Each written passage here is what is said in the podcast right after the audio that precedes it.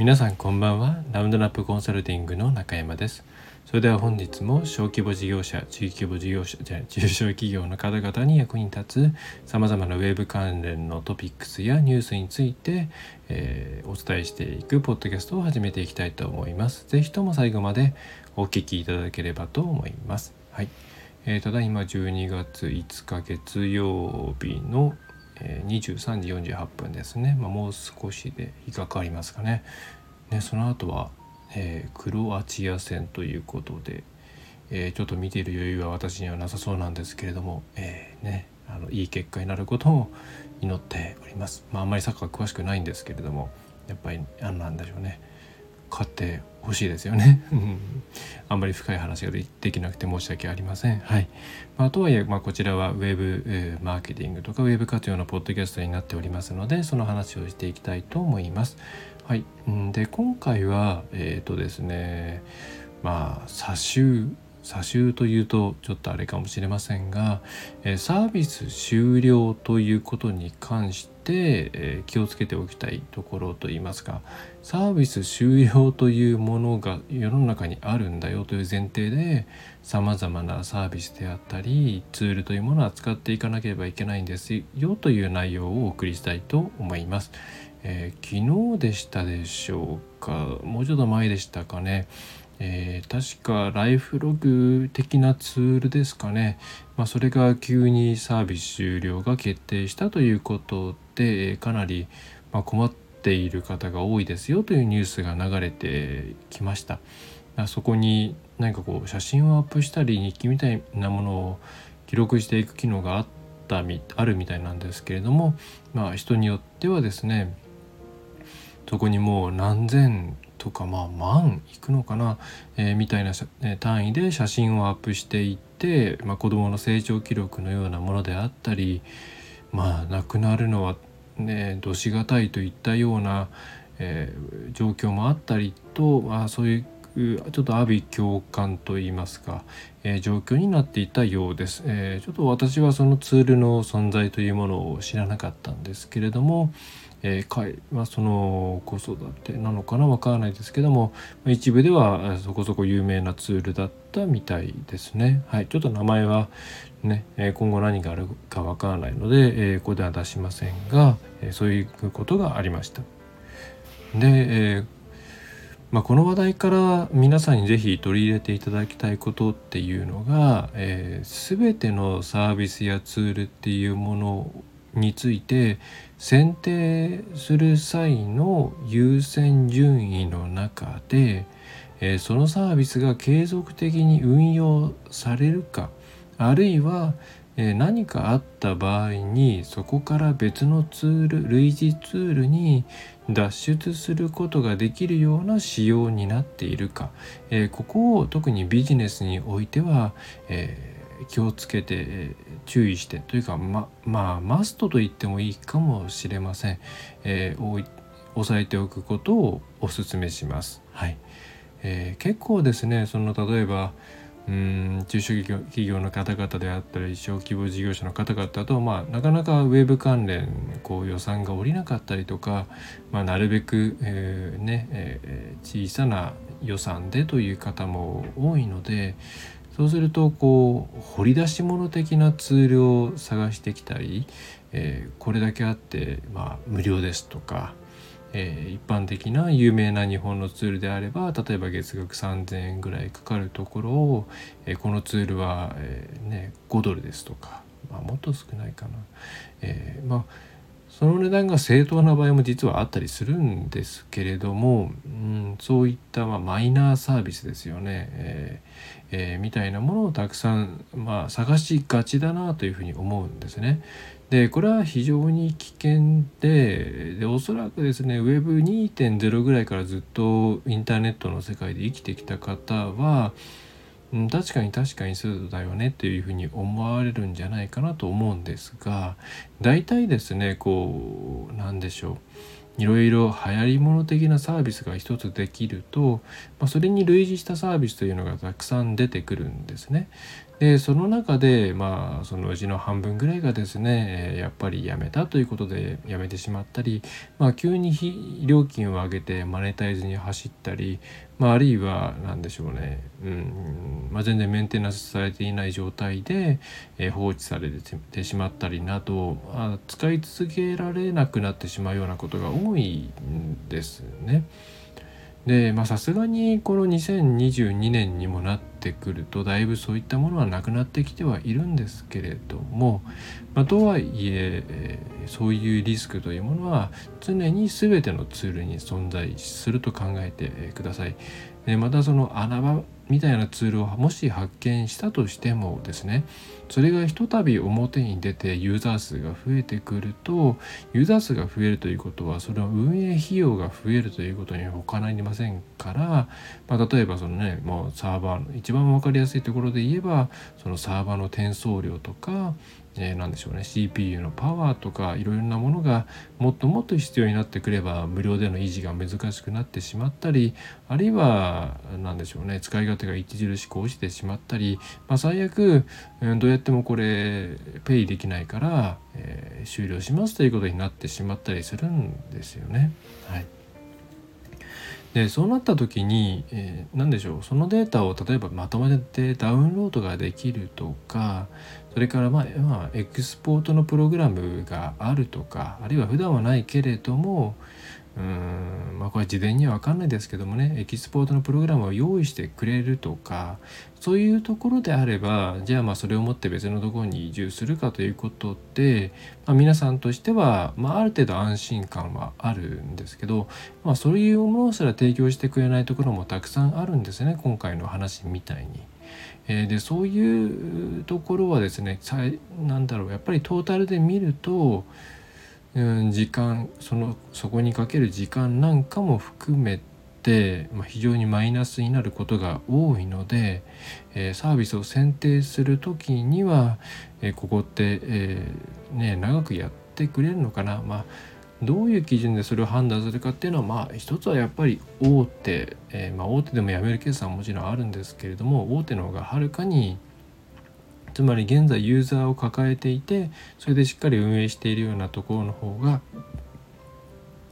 やっぱりそういうリスクは低いわけですね。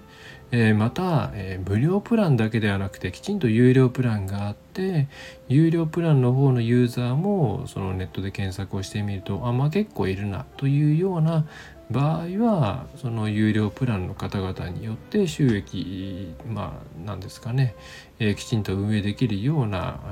お金が入ってきている可能性が高いので、まあ、そういったところは長持ちする可能性がありますし、まあ、どこかに吸収されてその上で吸収とかまあ買収されてその上でサービスを継続されることも、えー、ありますね。でまたあとは有名企業であればえーと、例えばですね、えー、まあ、私が今まで遭遇した中で一番これはどうしようかなって思ったのは無料のスレッド型の掲示板を提供していた、まあ、サイボーズライブですね無料だったんですけれどもこれがちょっともういつかっていうのを覚えてないんですけれども、まあ、サービスの終了っていうものがあったんですね。えーま、サイボーズさん有名ですよね。で、まあ、これとエクスポートも難しいしどうしようかななんでかなり結構当時ですねえーと、シンプルな話題はチャットワーク、えー、スレッド型に分かれていろんななんだ内容を議論する場合には、まあ、無料の、えー、サイボーズライブを使うっていうことを、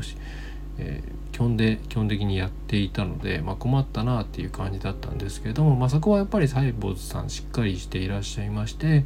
エキスポートプログラムっていうものをちゃんと用意してくれて、えー申し込むとですね、まあ、エキスポートができるようになった時点で、まあ、そのデータのダウンロードみたいなものとかを一括でやらせてくれるっていうことがあってまあそれをもとにですねまあさすがにそれをそのまま読み込めるようなサービスっていうのは出てこなかったんですけれどもまああのテキストなんかをもとにですね後で参照可能な、まあ、ある程度なんとかなる形で復帰はできたんですよね。はいえやっぱりまあ大きなところとかそのまあレピュテーションを気にするようなところはですねちゃんとそういった処理をしてくれるので、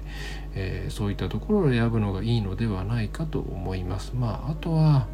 うん、やっぱり無料系っていうのは基本的にそういうリスクが高いので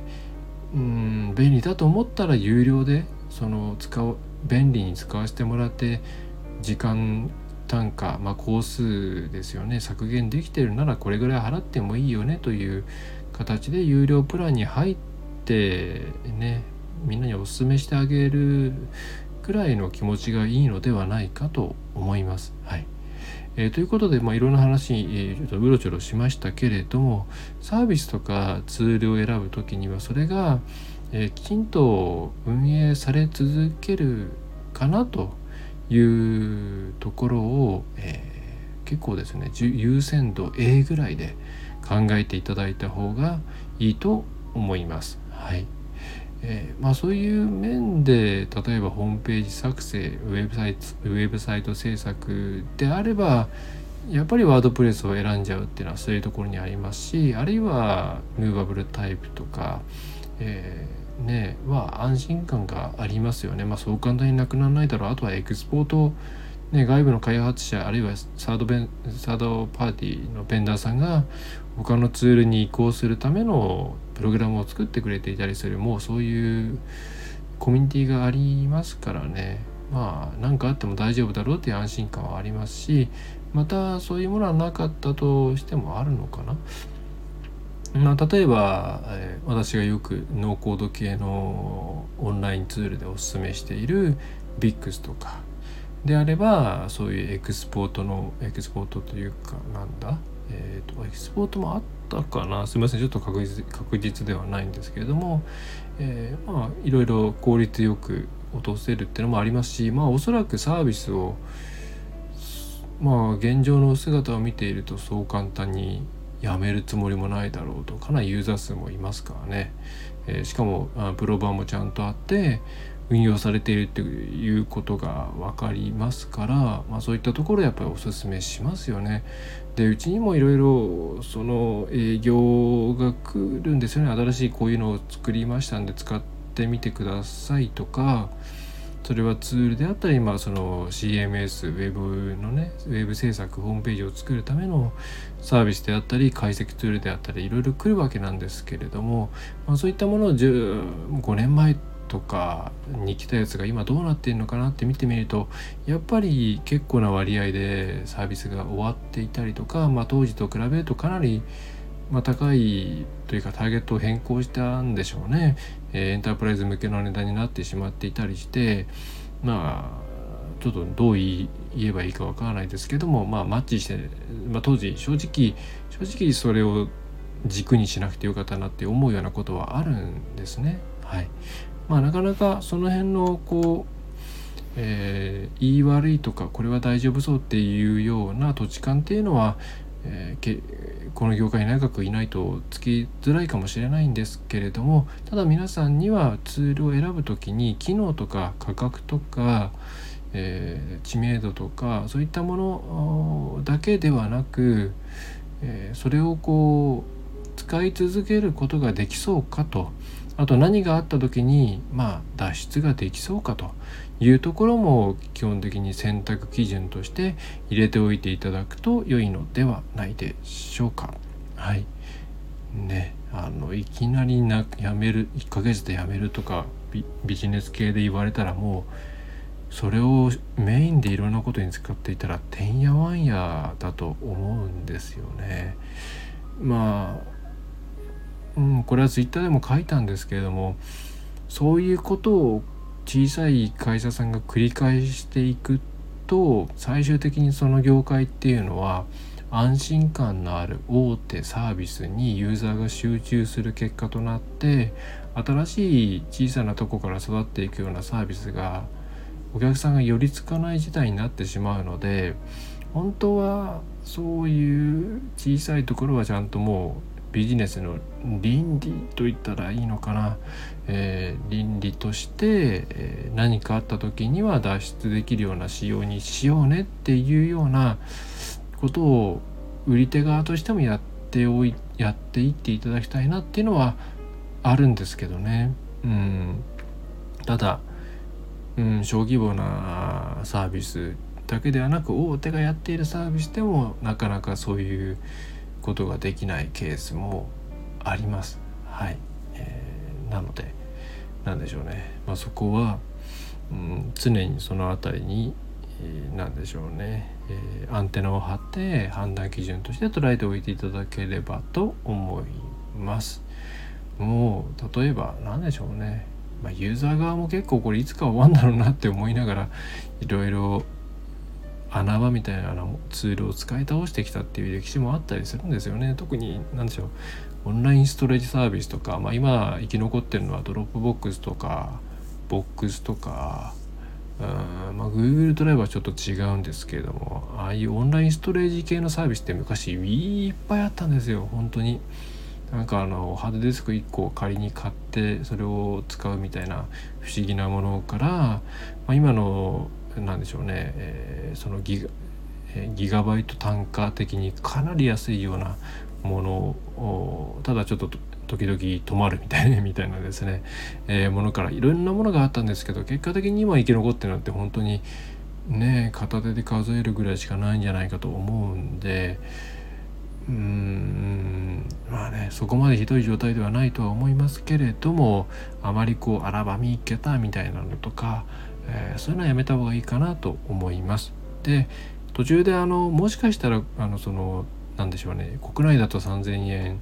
海外ツールだと5ドルみたいなのがもしかしたら適正価格かもしれないっていうのをちょっと話したんですけどもこれは結構あってですねなんか日本で買うとすごい高いツール群みたいなものがあって海外で探すと普通にそれが何でしょうね多分日本でそれを依頼すると最低1万円で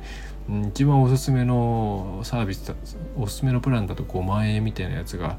なんか同じような機能で海外製のツールだと1,000円とか3,000円とかでかいあの月額使えちゃったりするケースもあったりして、まあ、そういう例外はあって、うん、あるんですけどね なかなかちょっと判断難しいですよね。はい、なんかこういうのこういうのでああいいのないですかってあったらあのメールでも質問フォームから送っていただいてもいいです。多分あんまり言うとそれはそれでうんよろしくないのかなっていう気はしているので、はいえー、ではそんな感じですかねはいなんか風は強いですね、えー、それに一気に寒くなってきておりますのでね朝起きたら風邪ひいてたなんてことがないように、えー、暖かくして、えー、睡眠をとっていただければと思います。えー、それでは最後までお聴きいただきましてありがとうございました。いいなと思ったらいいねとかフォローとかえー、それから何でしょうね購読とかレビューとかしていただけると非常に喜びます。それでは最後までお聴きいただきましてありがとうございました。ラウンドナップウェブコンサルティングの中山がお送りいたしました。何かお悩みのことがあればお気軽に無料相談にお申し込みください。